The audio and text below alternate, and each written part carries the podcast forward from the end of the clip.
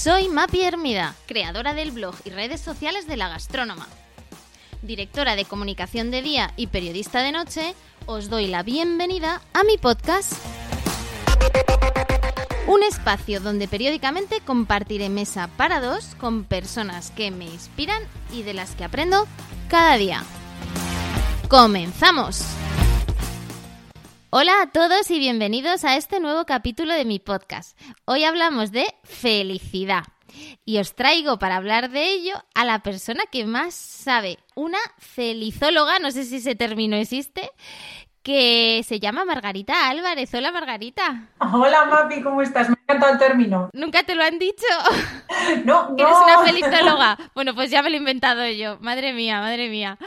Oye, Margarita, déjame presentarte un minuto. Seguro que muchos de los que me siguen ya te conocen. Yo te conocí eh, hace yo no sé cuántos años, eh, pero eh, era un congreso que organizaba Coca-Cola sobre la felicidad. Y luego también te he seguido porque te he ido viendo en diferentes eventos. uno concretamente me acuerdo que dije, joder, no se puede ser más guapa, más lista, más todo. Digo, esta mujer, que fueron los premios ADECO, que no sé si se entregaban con el suplemento Zen del Mundo o algo así bueno, yo por aquel entonces trabajaba también en una multinacional y nos dieron un premio, y bueno, nos disteis un premio, ¿no? Entonces, eh, nada, que encantadísima de tenerte conmigo. encantada. Fíjate lo que es la vida, ¿eh? ¿Sabes? Que te cruzas sin... sin... Y que no nos conocíamos, ¿verdad? Que no... No, no nos conocíamos. Brutal, me encanta. Y que al final nos hayamos tenido que que conocer por un amigo de una amiga de la... Me encanta. Efectivamente, sí, pues eh, nada, yo desde aquí agradezco a, Belén y a Etel, a mis amigas del alma, que nos hayan puesto en contacto, porque cuando me dijeron que, que Margarita era amiga de la familia, dije, pues yo tiene que venir a, a mi podcast.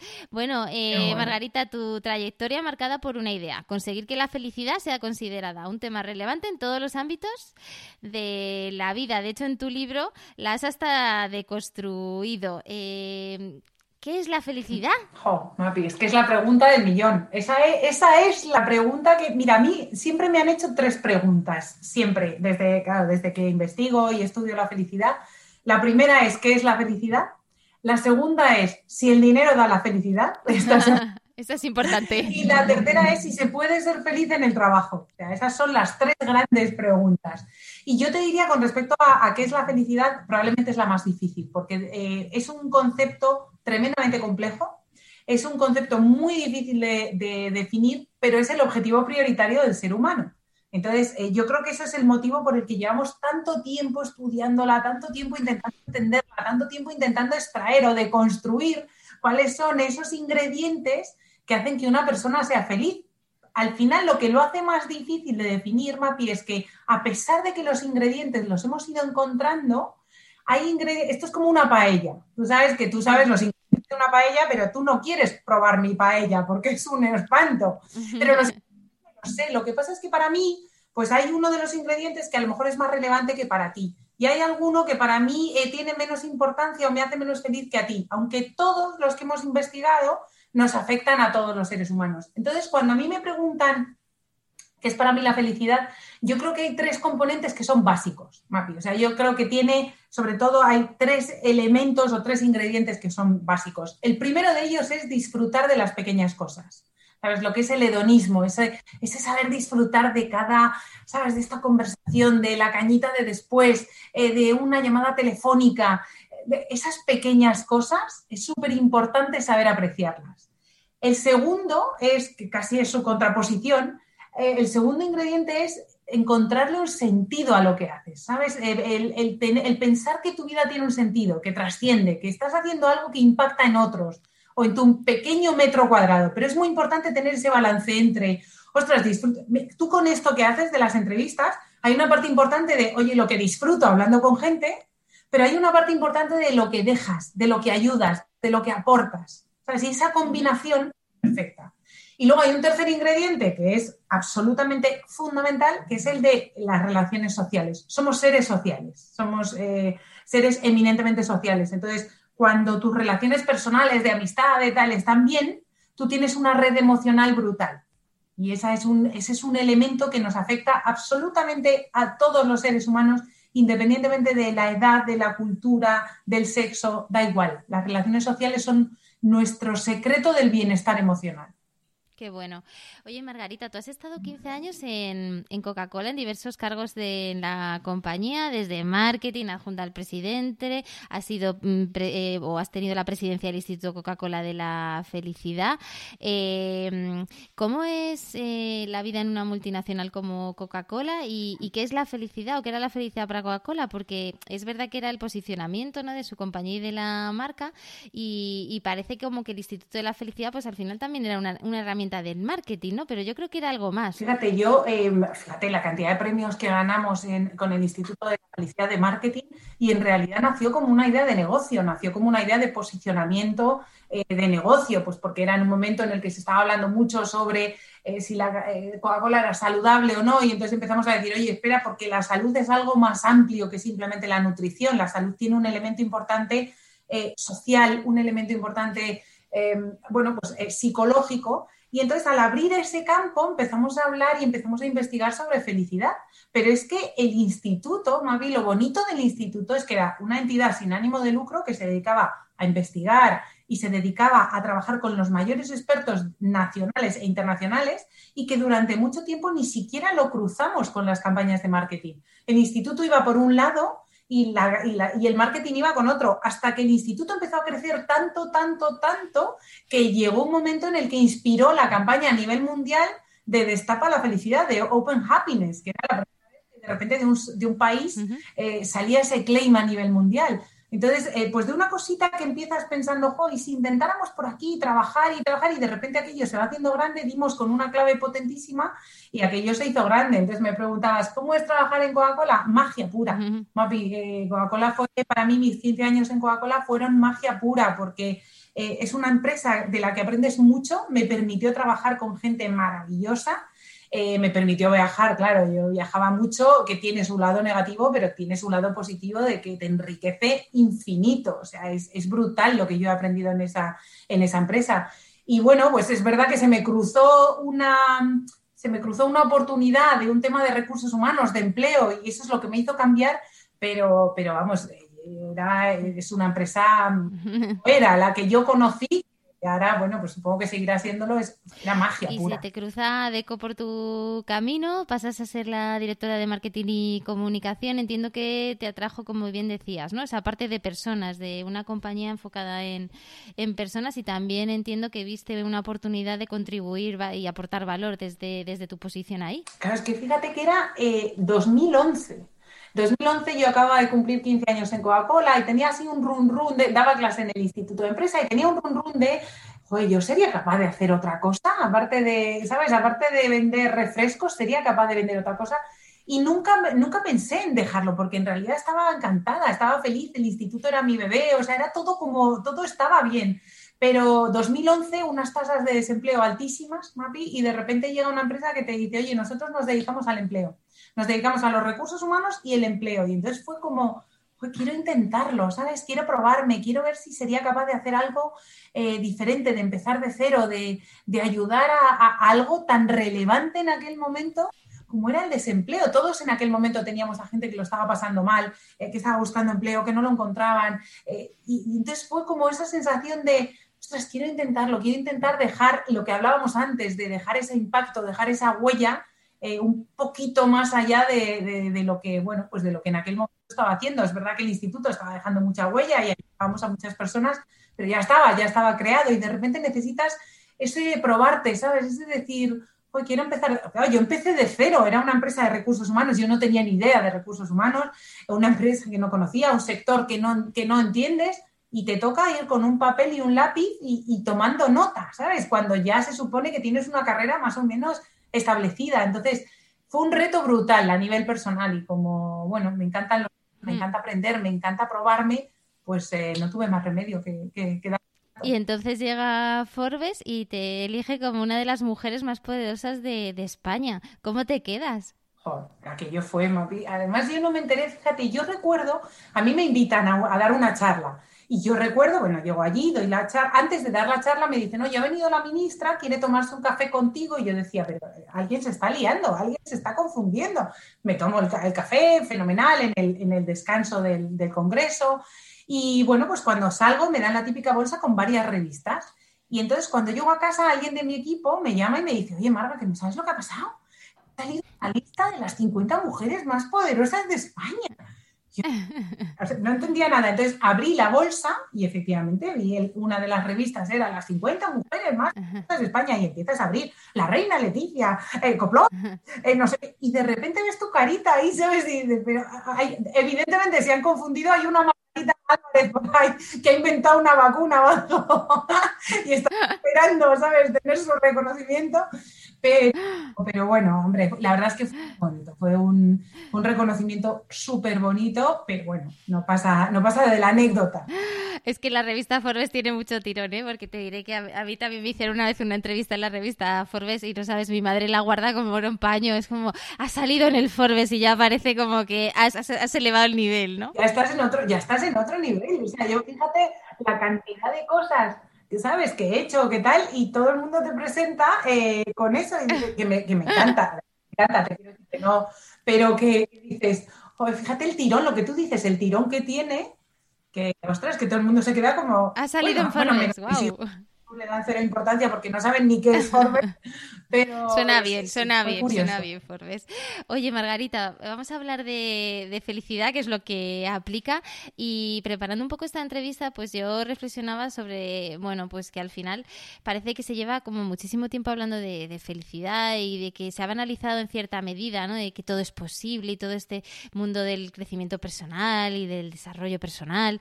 Eh, ¿Sigue estando la felicidad de, de moda? Pues pues mira, es curioso, Mapi, porque mira, en, el siglo XX la felicidad era una cosa de, era ñoñería, era una cosa completamente secundaria, era una cosa, hay una frase que se le atribuye a Freud, que no es de Freud, que es esta de solo hay dos maneras de ser feliz, ser tonto o hacérselo.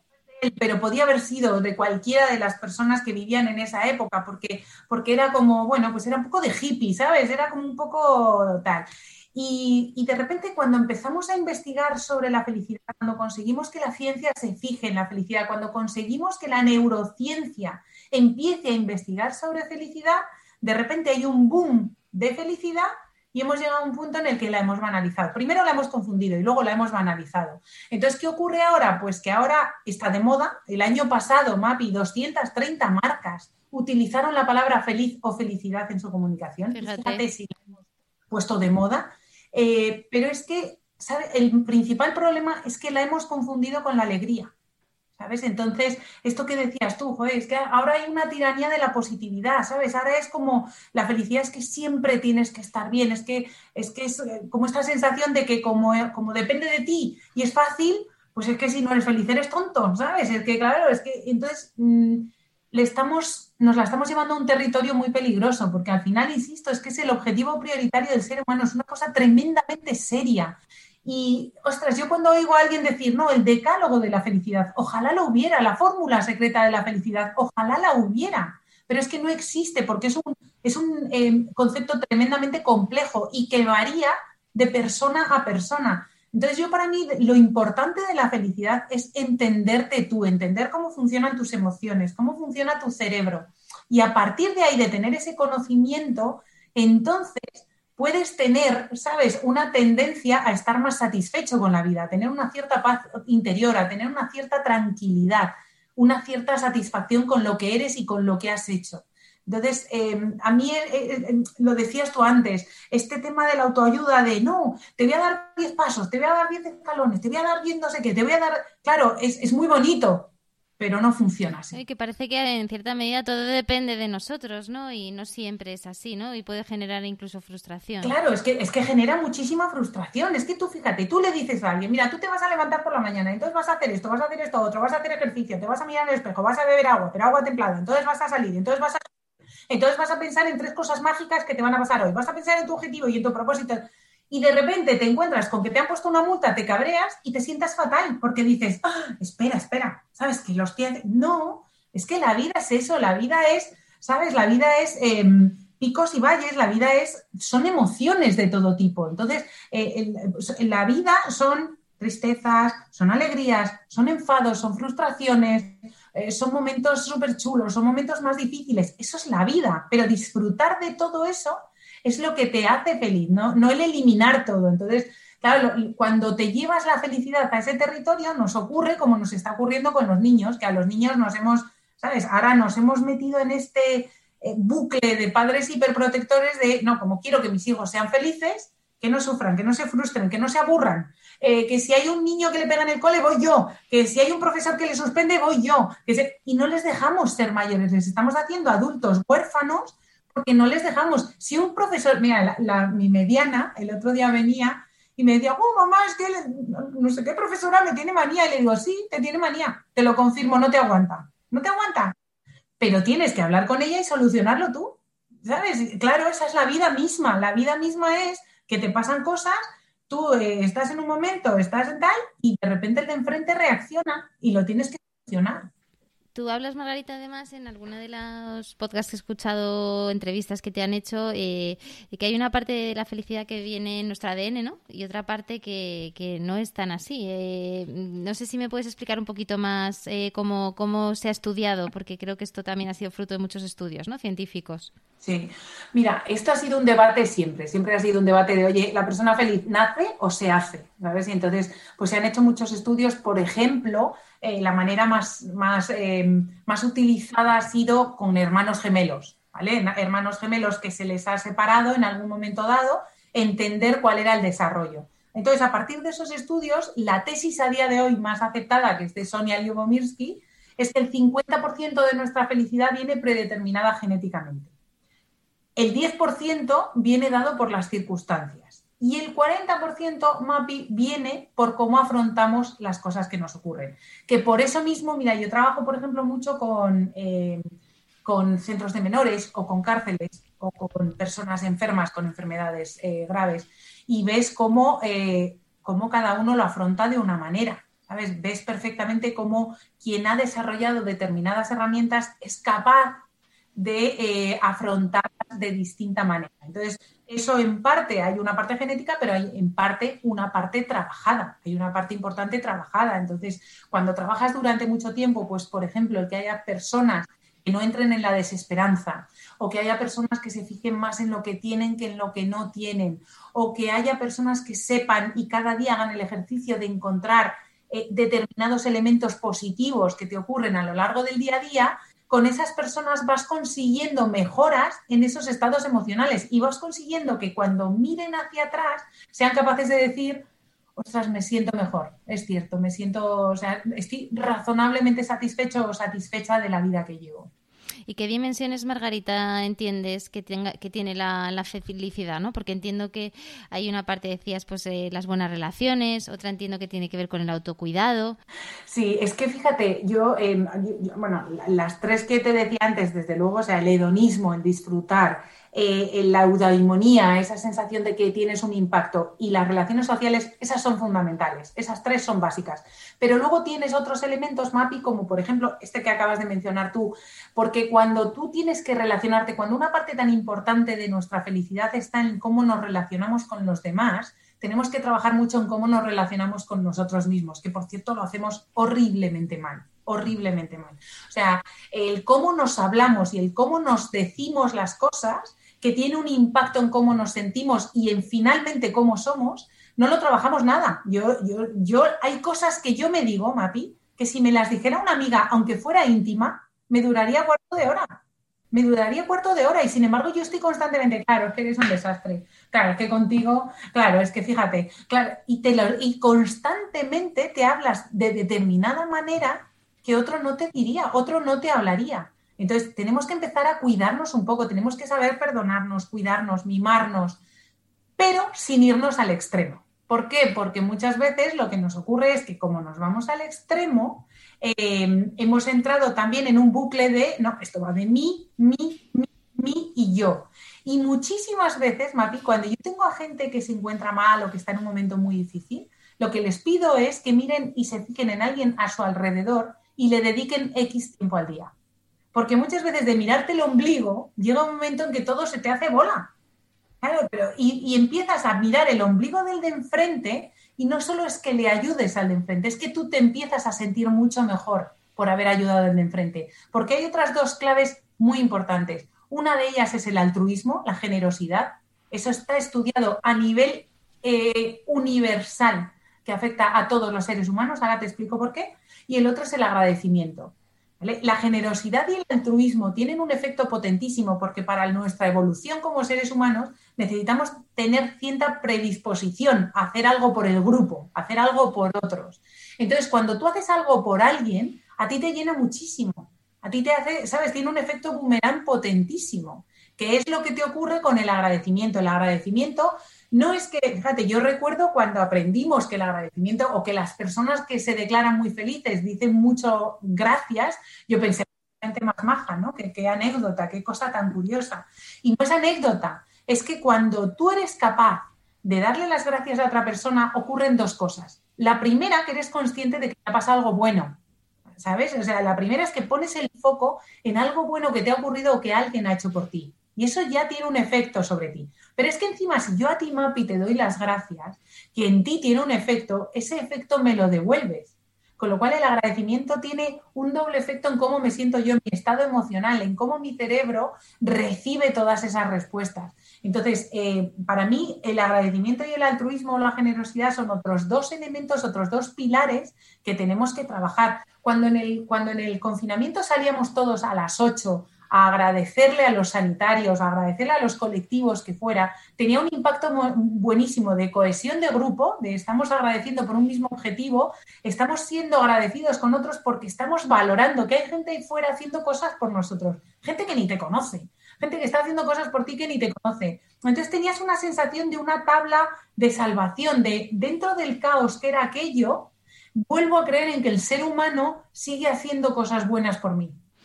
Y hablabas del coronavirus y a mí me encantaría eh, saber cuál ha sido tu, visión, porque es verdad que lo que también decías antes, que nos hemos dado cuenta de esas pequeñas cosas ¿no? que no valorábamos en el día a día y que de repente pues se nos han quitado en el confinamiento. Y no sé cuál es tu visión y cómo eso ha impactado a la sociedad.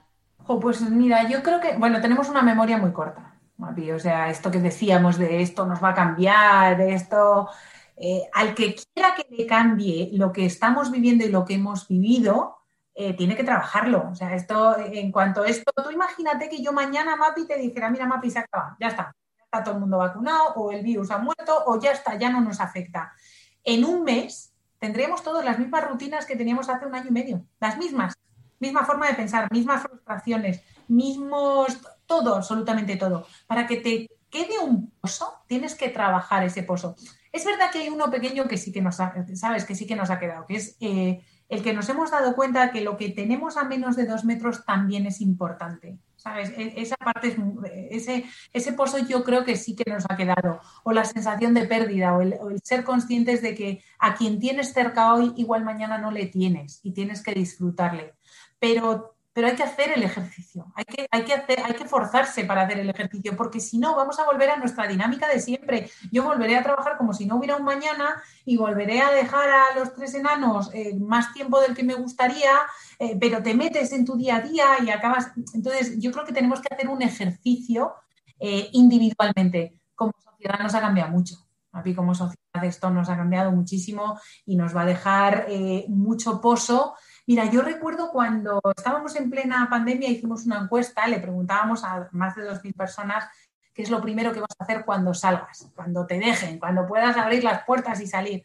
Y todos hablábamos de lo mismo, todos hablábamos de quedar con mis amigos, quedar con mis padres, eh, llevar a mis hijos a un parque, llevarles al parque de atracciones, llevarles a donde sea. Pero todos hablábamos de gente, de personas. Nadie hablábamos de me voy a comprar un bolso. Nadie hablábamos de me voy a comprar un coche, una moto, eh, no, hablábamos de personas. Entonces, ese pozo está ahí. Lo que pasa es que hay que ser conscientes y tenemos que trabajarlo porque si no, eh, también hay cosas negativas que se nos han quedado. ¿Sabes? Yo, yo creo que como sociedad tenemos que replantearnos muchas cosas. Nos vamos a tener que replantear los miedos. Hay mucho miedo y va a seguir habiendo mucho miedo. Aunque mañana se acabara el COVID, va a seguir habiendo mucho miedo. Eh, las incertidumbres, la inestabilidad. Entonces yo creo que, vamos a tener que trabajar todos mucho el que nos queremos quedar después de esta locura. Y, lo vamos a tener, vamos a tener que hacer ese ejercicio individual y colectivamente. ¿Y cómo se trabaja, Margarita? ¿Cómo se trabaja esa felicidad diaria? Porque sé que tú tienes algunas recomendaciones, pero ¿cómo, cómo, cómo lo haces tú, por ejemplo? Mira, para mí hay un, yo te diría que hay dos cosas que hoy en día es muy importante hacer, sobre todo porque ya tenemos, además, arrastramos esta famosa fatiga eh, pandémica, ya llevamos todos muchísimas cicatrices. Mapi, aquí estamos todos con, con, una huella emocional muy fuerte y en algunos casos ni siquiera todavía somos conscientes. Entonces yo creo que aquí hay una parte importante, por ejemplo, de fijarnos en estos momentos mucho más en lo que tenemos y no en lo que no tenemos, porque ahora mismo nos faltan un montón de cosas, nos faltan besos, abrazos, nos faltan cañas, nos faltan eh, amigos, nos faltan un montón de cosas, eh, pero nos tenemos que fijar en lo que nos han traído, eh, ¿sabes? En lo que sí que hemos ganado. Hemos ganado tiempo para los nuestros, para nosotros mismos. Hemos empezado a valorar cosas que antes nos valorábamos. ¿Cuántas veces, Mapi, no hemos vivido esto de guardar el mejor vino, la mejor vajilla, la mejor cubertería para cuando vengan las visitas? Y no éramos conscientes de que las mejores visitas las teníamos en casa. Nuestras visitas más importantes son las que están aquí. Entonces, esa, ¿sabes? Ese, ese disfrutar del día a día, ese disfrutar de las pequeñas cosas, es, algo que tenemos que ser conscientes. Y eso lo tienes. Lo más importante, lo tienes. Hay una segunda cosa que para mí es muy importante, que es eh, que nos centremos en hoy. Lo más importante de hoy, Mapi, es hoy. Todo lo que sea proyectar a futuro genera ansiedad, miedo e incertidumbre. Y todo lo que sea mirar a pasado nos genera una nostalgia brutal. Lo que hay que centrarse es en ¿Qué puedo hacer hoy para que venga lo que venga, pase lo que pase, yo esté mejor preparada? Pero pensando en hoy. Porque claro, lo peor de todo es que tu cerebro, cuando está en un momento emocional difícil, complejo, eh, con esos miedos, con esa inestabilidad, proyecta en negativo. Es decir, yo ahora mismo, cuando me pongo a pensar en qué me va a pasar dentro de seis meses, estoy pensando todo el rato en negativo, estoy pensando en, claro, fíjate, es que claro, esto va a ir a peor, o claro, me van a despedir, o claro, me va a faltar no sé qué, o claro, nos, vamos a contagiar. O, ¿Por qué? Porque tu cerebro está inestable. Tu cerebro está en un momento de incertidumbre absoluto. Tu cerebro quiere que te protejas y te protege intentando, ¿sabes?, meterte para adentro y, que no salgas de, de, tu, de una zonita pequeñita. Entonces, deja de proyectar a futuro porque esto es como hacer de la bruja Lola, pero en tu contra. Porque nadie está pensando, bueno, bueno, bueno, esto va a ser, ¿sabes? Bueno, bueno, bueno, esto, esto, o sea, el verano va a ser, me voy a poder comprar un yate. No, nadie, nadie proyecta, muy poca gente, no quiero generalizar. Entonces, no juguemos a bruja Lola en nuestra contra. ¿Sabes? Estamos constantemente haciéndonos daño hoy con una cosa que nos estamos inventando. Entonces, lo mejor de todo es pensar en, ¿qué puedo hacer hoy? Por lo que te preocupas, te ocupas. ¿Qué puedo hacer hoy? de qué me puedo preocupar y ocupar en estos momentos para que venga lo que venga y ocurra lo que ocurra, yo sea más fuerte y esté más preparada para afrontarlo. Y si tú hoy em, no es especialmente bueno, pienso, y hablamos de la pandemia, ¿no? De gente que pues en un determinado momento estén pasando un duelo, ¿no? ¿Qué es lo que tú les recomendarías? ¿Qué les aconsejarías, no? Porque al final dices, bueno, me voy a centrar en el hoy, pero es verdad que pues, pues casi prefiero pensar en, en que en el futuro voy a estar mejor, ¿no? Pues mira, Mapi, yo hay una parte importantísima de todo esto, que es que hay que entender que está bien estar mal.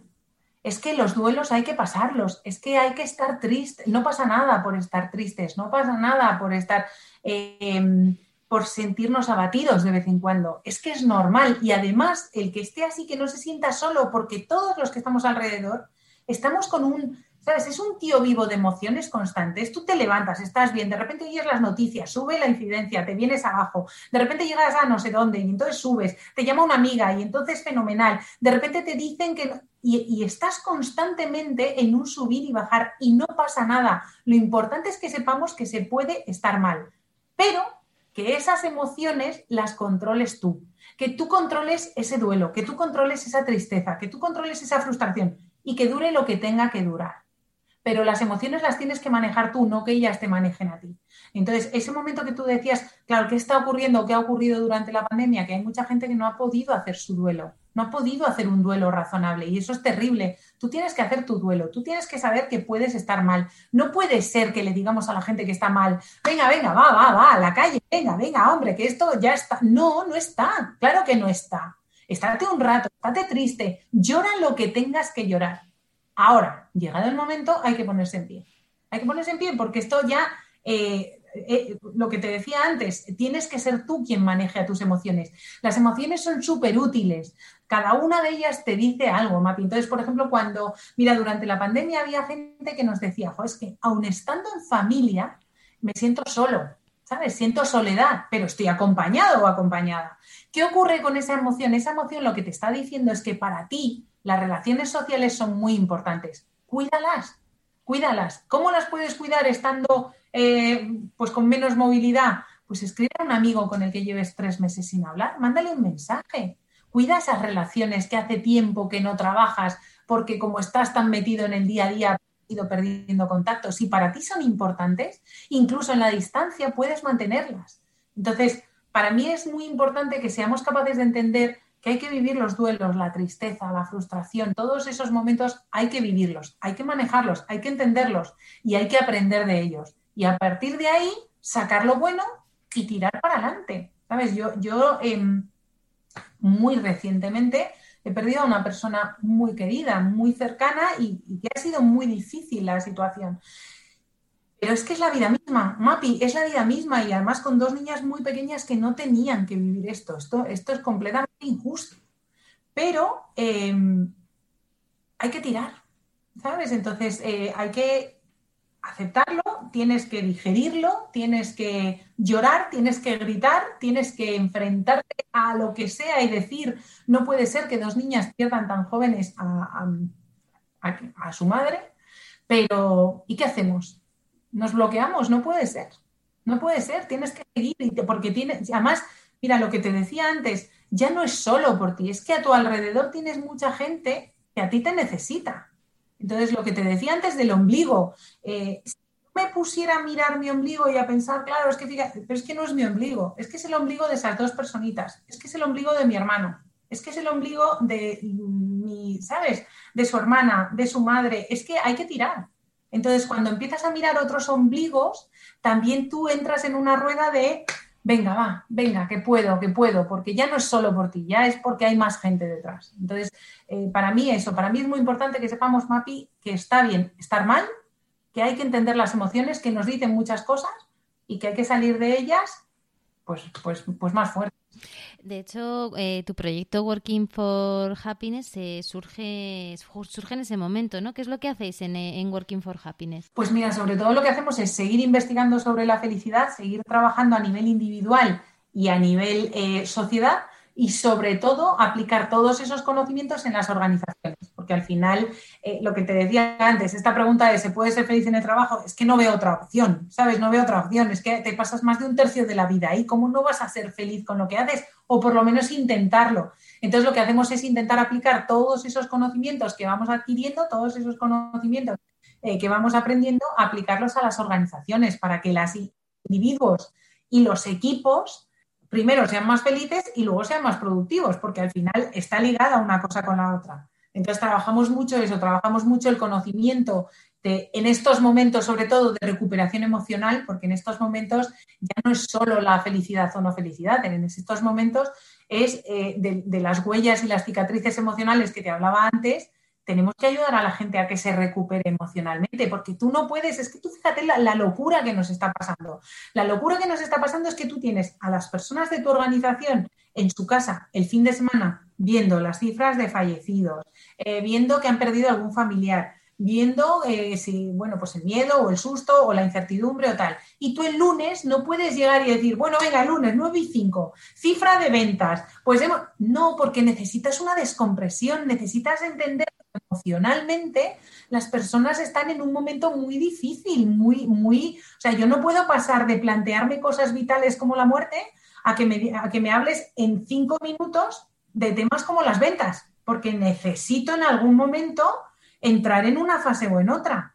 Entonces, ese trabajo es el que estamos haciendo ahora para conseguir que las personas, porque claro, tú ahora mismo además en las organizaciones necesitas que esté todo el mundo al 150 porque todas están sufriendo.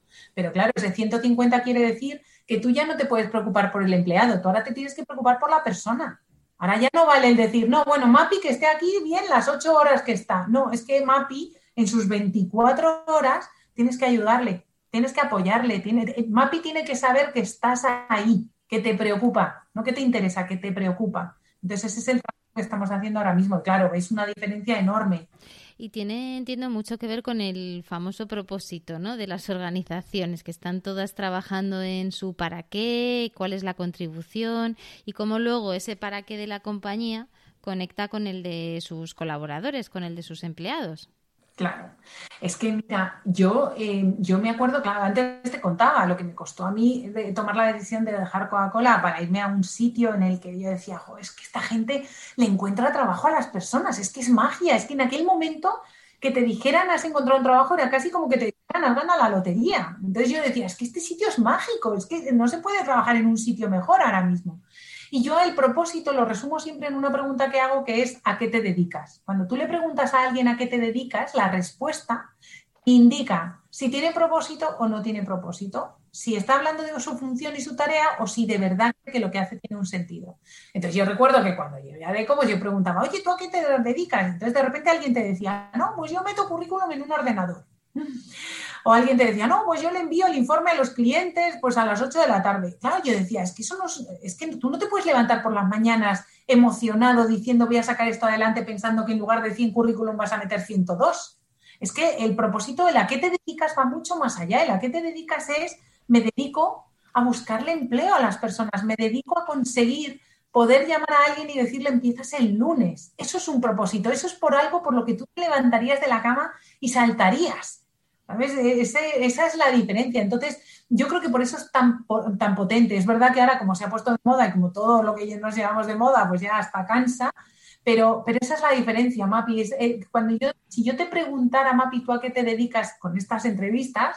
Y tú me dijeras, no, pues mira, yo grabo unos Zoom, ¿sabes? Grabo unos Zoom de unos 40, 45 minutos y luego, claro, eh, tú, tú al quinto te habrías cansado, pero no te dedicas a eso, ¿sabes? Entonces, em, esa es la diferencia. Y cuando tú consigues que una persona eh, o, que se fundan el a qué te dedicas individual y el a qué te dedicas de tu organización, entonces haces magia, claro, porque, joder, pues eso, si yo me levanto cada mañana pensando que mi propósito o mi a qué me dedico en la vida es ayudar a las personas y mi organización ayuda a las personas a encontrar un empleo, es que, ¿sabes? Es que, es que no hay motivación intrínseca más potente que esa, es que no hay, yo siempre lo digo, en cualquier organización te encuentras un idiota cada tres pasos pero si tienes una motivación tan, tan potente como esa, eh, da igual los idiotas que te encuentres por el camino, porque tú sigues y sigues y sigues. Entonces, eh, yo creo que eso es lo que en una organización ahora mismo mejor funciona. Cualquiera que esté intentando sacar adelante la organización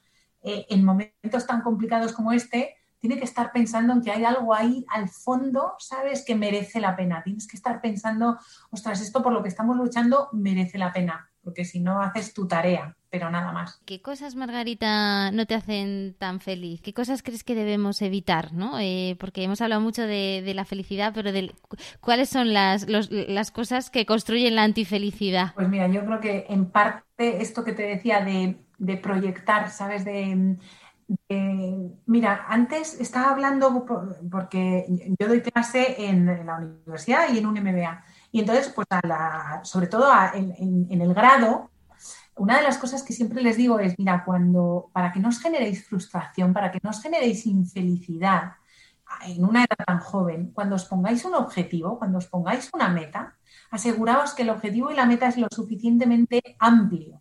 ¿Por qué? Porque no es lo mismo que yo te diga, Mapi, eh, ostras, yo, mi objetivo en la vida es ser número uno en los 40 principales ostras, nada, difícil llegar, ¿sabes? Van a llegar poquitos. Y por el camino voy a estar tan obsesionada en que no van saliendo las cosas, no van saliendo, no van saliendo y no voy a llegar y es una frustración brutal. Pero si tú rascas un poquito en ese objetivo, si tú ese objetivo lo analizas un poco y dices, pero a ver, ¿tú realmente qué es lo que quieres? Eh, pues no, bueno, yo es que lo que quiero es emocionar a mucha gente con mis letras, con mis canciones o con lo que hago. Eso es distinto porque te abre muchas vías. ¿Sabes? Te permite hacer muchas más cosas. Te permite entender que si no estás en los 40 principales, puedes haber, creado un canal en YouTube, puedes haber creado lo que, tú, lo que tú quieras, puedes dar conciertos en sitios pequeños, lo que tú quieras, pero te abre muchas más vías.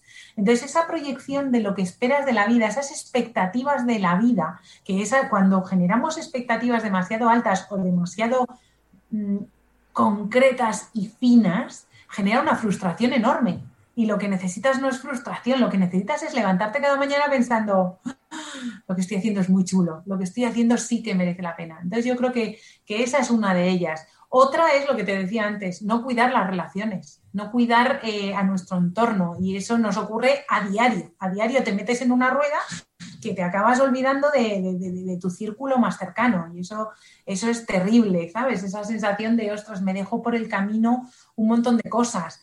Em, ¿Qué más cosas nos generan infelicidad? Lo que te decía antes de estar todo el rato pensando que la felicidad ya vendrá o, que es como un estado en el que entras y ya está, ¿sabes? Mucha gente me dice, Joder, pero es que esto de la felicidad es inalcanzable. Depende de lo que entiendas por, felicidad. Si tú crees que es un estado, si tú crees que es que de repente una mañana te levantas y ya está, has llegado a ese estado, eh, claro, vas a ser muy infeliz porque no es cierto, es que la felicidad son momentos, la felicidad son momentos que, que, que te ocurren en el día a día y que tienes que saber apreciar y valorar.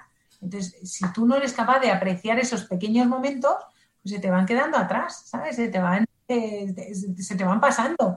Entonces, si tú todo lo que estás esperando son esas expectativas que tú te has creado, pero no en tu día a día, eh, pues genera mucha frustración y desde luego muchísima infelicidad. Eh, yo es lo que más veo, ¿eh? lo que más veo es, es esa sensación de, o bien gente que cree que bueno, que como es una cosa inalcanzable, ¿sabes? Como es, ¿sabes? Esta definición de la felicidad en mayúsculas, pues claro, hay mucha gente que te dice, no, es que yo no creo en eso, ¿no? Claro, ni yo tampoco, yo tampoco. Pero es que es una cierta que a mí cuando me preguntan, ¿tú eres feliz? Yo digo, yo soy razonablemente feliz, razonablemente feliz. Y miro hacia el pasado y digo, joder, pues sí, pues eh, sí, la verdad es que sí, pero no es un estado en el que siempre esté bien. He tenido mis desgracias, mis momentos difíciles y uno de ellos hace apenas unos días. Pero ahora mismo ¿Es compatible ese momento que acabo de pasar, esa tristeza que todavía llevo con la felicidad? Sin duda, sin duda. Lo que pasa es que no es estar todo el rato bien. Y hablabas de las personas que trabajan en organizaciones y que tienen detrás pues un, propósito y un para qué, ¿no? Y, pienso en muchos eh, que nos que nos que estén escuchando este podcast, ¿no? Que, que, digan, oye, pues yo al final eh, es verdad que necesito ganar dinero y necesito trabajar y estoy bien en esta empresa, pero oye, mi pasión realmente pues es otra, ¿no? Y me encantaría ganarme el dinero mm, tocando un instrumento o escribiendo o cantando o haciendo o teniendo mi, mi propia startup, ¿no? Pero eh, no puedo. Eh, ¿Qué les dirías a esas personas? Porque tú eres la primera que saliste, ¿no? Y de una multinacional como ADECO, muy bien posicionado, dijiste, oye, pues me lanzo con mi propio proyecto, ¿no? Pues mira, ¿sabes qué pasa, Mapi? Que, también hemos eh, mitificado mucho esto de em, de que todos tenemos un sueño y entonces hay que dejarlo todo. Claro, es un mensaje muy peligroso, porque al final, mira, yo aprendí muy pronto que al final es mucho más útil, igual de efectivo, encontrar lo que, lo que te hace feliz con lo que haces que pensar en una cosa e ir a por ella. Me explico. Yo recuerdo, por ejemplo, cuando yo entré en Coca-Cola, yo recuerdo que me, preguntaron, oye, ¿tú qué quieres hacer en Coca-Cola? Yo dije, joder, yo cualquier cosa, Coca-Cola, lo que tal, pero no quiero ser comercial, no me gustaría ser comercial, sería malísima comercial. A los tres meses me dan la mayor cuenta de Coca-Cola en el mundo, que es McDonald's. Entonces, claro, yo decía, joder, es que esto va a ser un infierno, porque claro, como no me gusta, esto va a ser horrible. Entonces me senté y pensé, venga, vamos a ver qué cosas me gustan a mí que encajan con esto que me toca hacer ahora. Y yo empecé a hacer una lista. Yo decía, a ver, eh, me encanta tratar con personas. Y este puesto va de tratar con personas. Me encanta encontrarle soluciones a los problemas. cuando combinas a dos multinacionales, te aseguro que problemas hay un rato. Me encanta empatizar con el que tengo enfrente, constante. Me encanta crear, me encanta. Y de repente dices, ostras, si es que hay un montón de cosas que yo disfruto y que voy a disfrutar haciendo en esto que a priori me parece un horror, a priori me parecía espantoso. ¿Qué ocurrió? Que me encantó, que encontré todas aquellas cosas que me hacían vibrar en aquello que me tocaba hacer cada día. Porque lo fácil hubiera sido, bueno, lo fácil hubiera sido imposible, porque claro, lo que tú dices, necesitas un sueldo. Pero claro, yo no me puedo obcecar en, no, no, tengo que dejar esto, porque claro, es que muchos no podemos hacer eso. Muchos no, ¿sabes? Tú de repente no puedes decir, no, es que voy a dejarlo todo porque me gusta, eh, quiero ser oceanógrafo. Ya, bueno, pero te tienes que ganar la vida. Entonces, muchas veces lo que hay que hacer es sentarse y plantearse, bueno, ¿Qué es lo bueno que tengo en lo que tengo en estos momentos? Porque se nos olvida, Mati, se nos olvida. Yo recuerdo un ejercicio que es brutal, eh, que, que, yo lo aprendí de un profesor de Harvard, que se llama Son Acor, y este ejercicio lo que te dice es, mira, vas a describir en un papel tu puesto de trabajo, pero lo vas a describir tan bonito que cuando se lo cuentes a alguien, ese alguien se lo quiera quedar. Entonces tú lo escribes y lo describes. ¿Qué ocurre? Que eso te obliga a hacer un ejercicio de todas esas cosas bonitas que tiene tu puesto, que todas lo tienen. Es que todos los puestos de trabajo tienen cosas bonitas y cosas menos bonitas. Entonces te obliga a hacer ese ejercicio de, ostras, claro, pues fíjate, ojo, pues tengo unos compañeros buenísimos, pues compañeros buenísimos. Bueno, pero espérate, porque claro, es que esto también me permite que tal, ojo, pues me lo apunto. Y de repente empiezas a recuperar la esencia de todas esas cosas que te gustaban o que te han gustado de tu pero que las negativas las superan porque tenemos todos un sesgo negativo. Entonces, claro, eh, cuando haces ese ejercicio, de repente recuperas ese momento de, ostras, sí, lo que hago, ¿sabes? Eh, lo que tienes que hacer es tirar más de esas que te gustan, enfocarte más en esas que te gustan e intentar ir dejando de lado las que no. Pero es que no vale decirle a la gente, no, no, es que claro, que estás amargado en el trabajo, déjalo, déjalo y dedique, ¿sabes? O un chiringuito en la playa, que todos querido tener un chiringuito en la playa. Pero, eh, tenemos que ser realistas. Y antes de dar el paso al chiringuito en la playa, lo que hay que hacer es esto, lo que hay que hacer es un análisis de, porque ya te digo que muchas veces nos dejamos llevar por todo eso que arrastramos, por todo eso de, claro, es que mi trabajo, claro, es que fíjate, es que es un desastre. Para un momento, párate, porque no todo es un desastre. Bueno, y porque tienes trabajo, ¿no? Que ya em, empezando por ahí, ¿no? Eh, en muchos casos, ¿verdad? Claro. Es que fíjate, el otro día eh, leía una cosa que me encantó, que era, em, porque fíjate los años que llevamos hablando del teletrabajo, los años que llevamos hablando de esto, y de repente ponían lo bueno del teletrabajo, tienes trabajo y tienes casa. Y parece muy básico, pero olvidan las dos cosas. Tienes trabajo y tienes casa. Entonces, eh, ostras, yo creo que, hay que empezar a valorar, eh, bueno, pues eso, pues lo que, lo que antes, lo que sí que tenemos, porque lo que no tenemos ya lo sabemos, son muchas cosas, pero lo que sí que tenemos, lo que sí que tenemos es brutal. Pues nos quedamos con, esta última reflexión y con valorar lo que sí que tenemos, Margarita. Y, hasta aquí, pues, la entrevista de, hoy. Te agradezco muchísimo tu energía, que se traslada incluso eh, más allá de, de, la, de la cámara, tu generosidad y cariño y sobre todo en trabajar en algo tan bonito y que aporta tanto, tanto valor a la sociedad como es el trasladarnos la, la felicidad. Muchísimas gracias. Gracias a ti, Mapi. Encantadísima y mil gracias a ti por este ratito. Y hasta aquí la entrevista de hoy. Si te ha gustado, no dudes en dejarme un me gusta en tu plataforma de podcast habitual o ayudarme a mejorar enviándome cualquier comentario a través de mi Instagram, arroba la-gastrónoma o mi blog lagastronoma.com. Gracias y hasta el próximo podcast.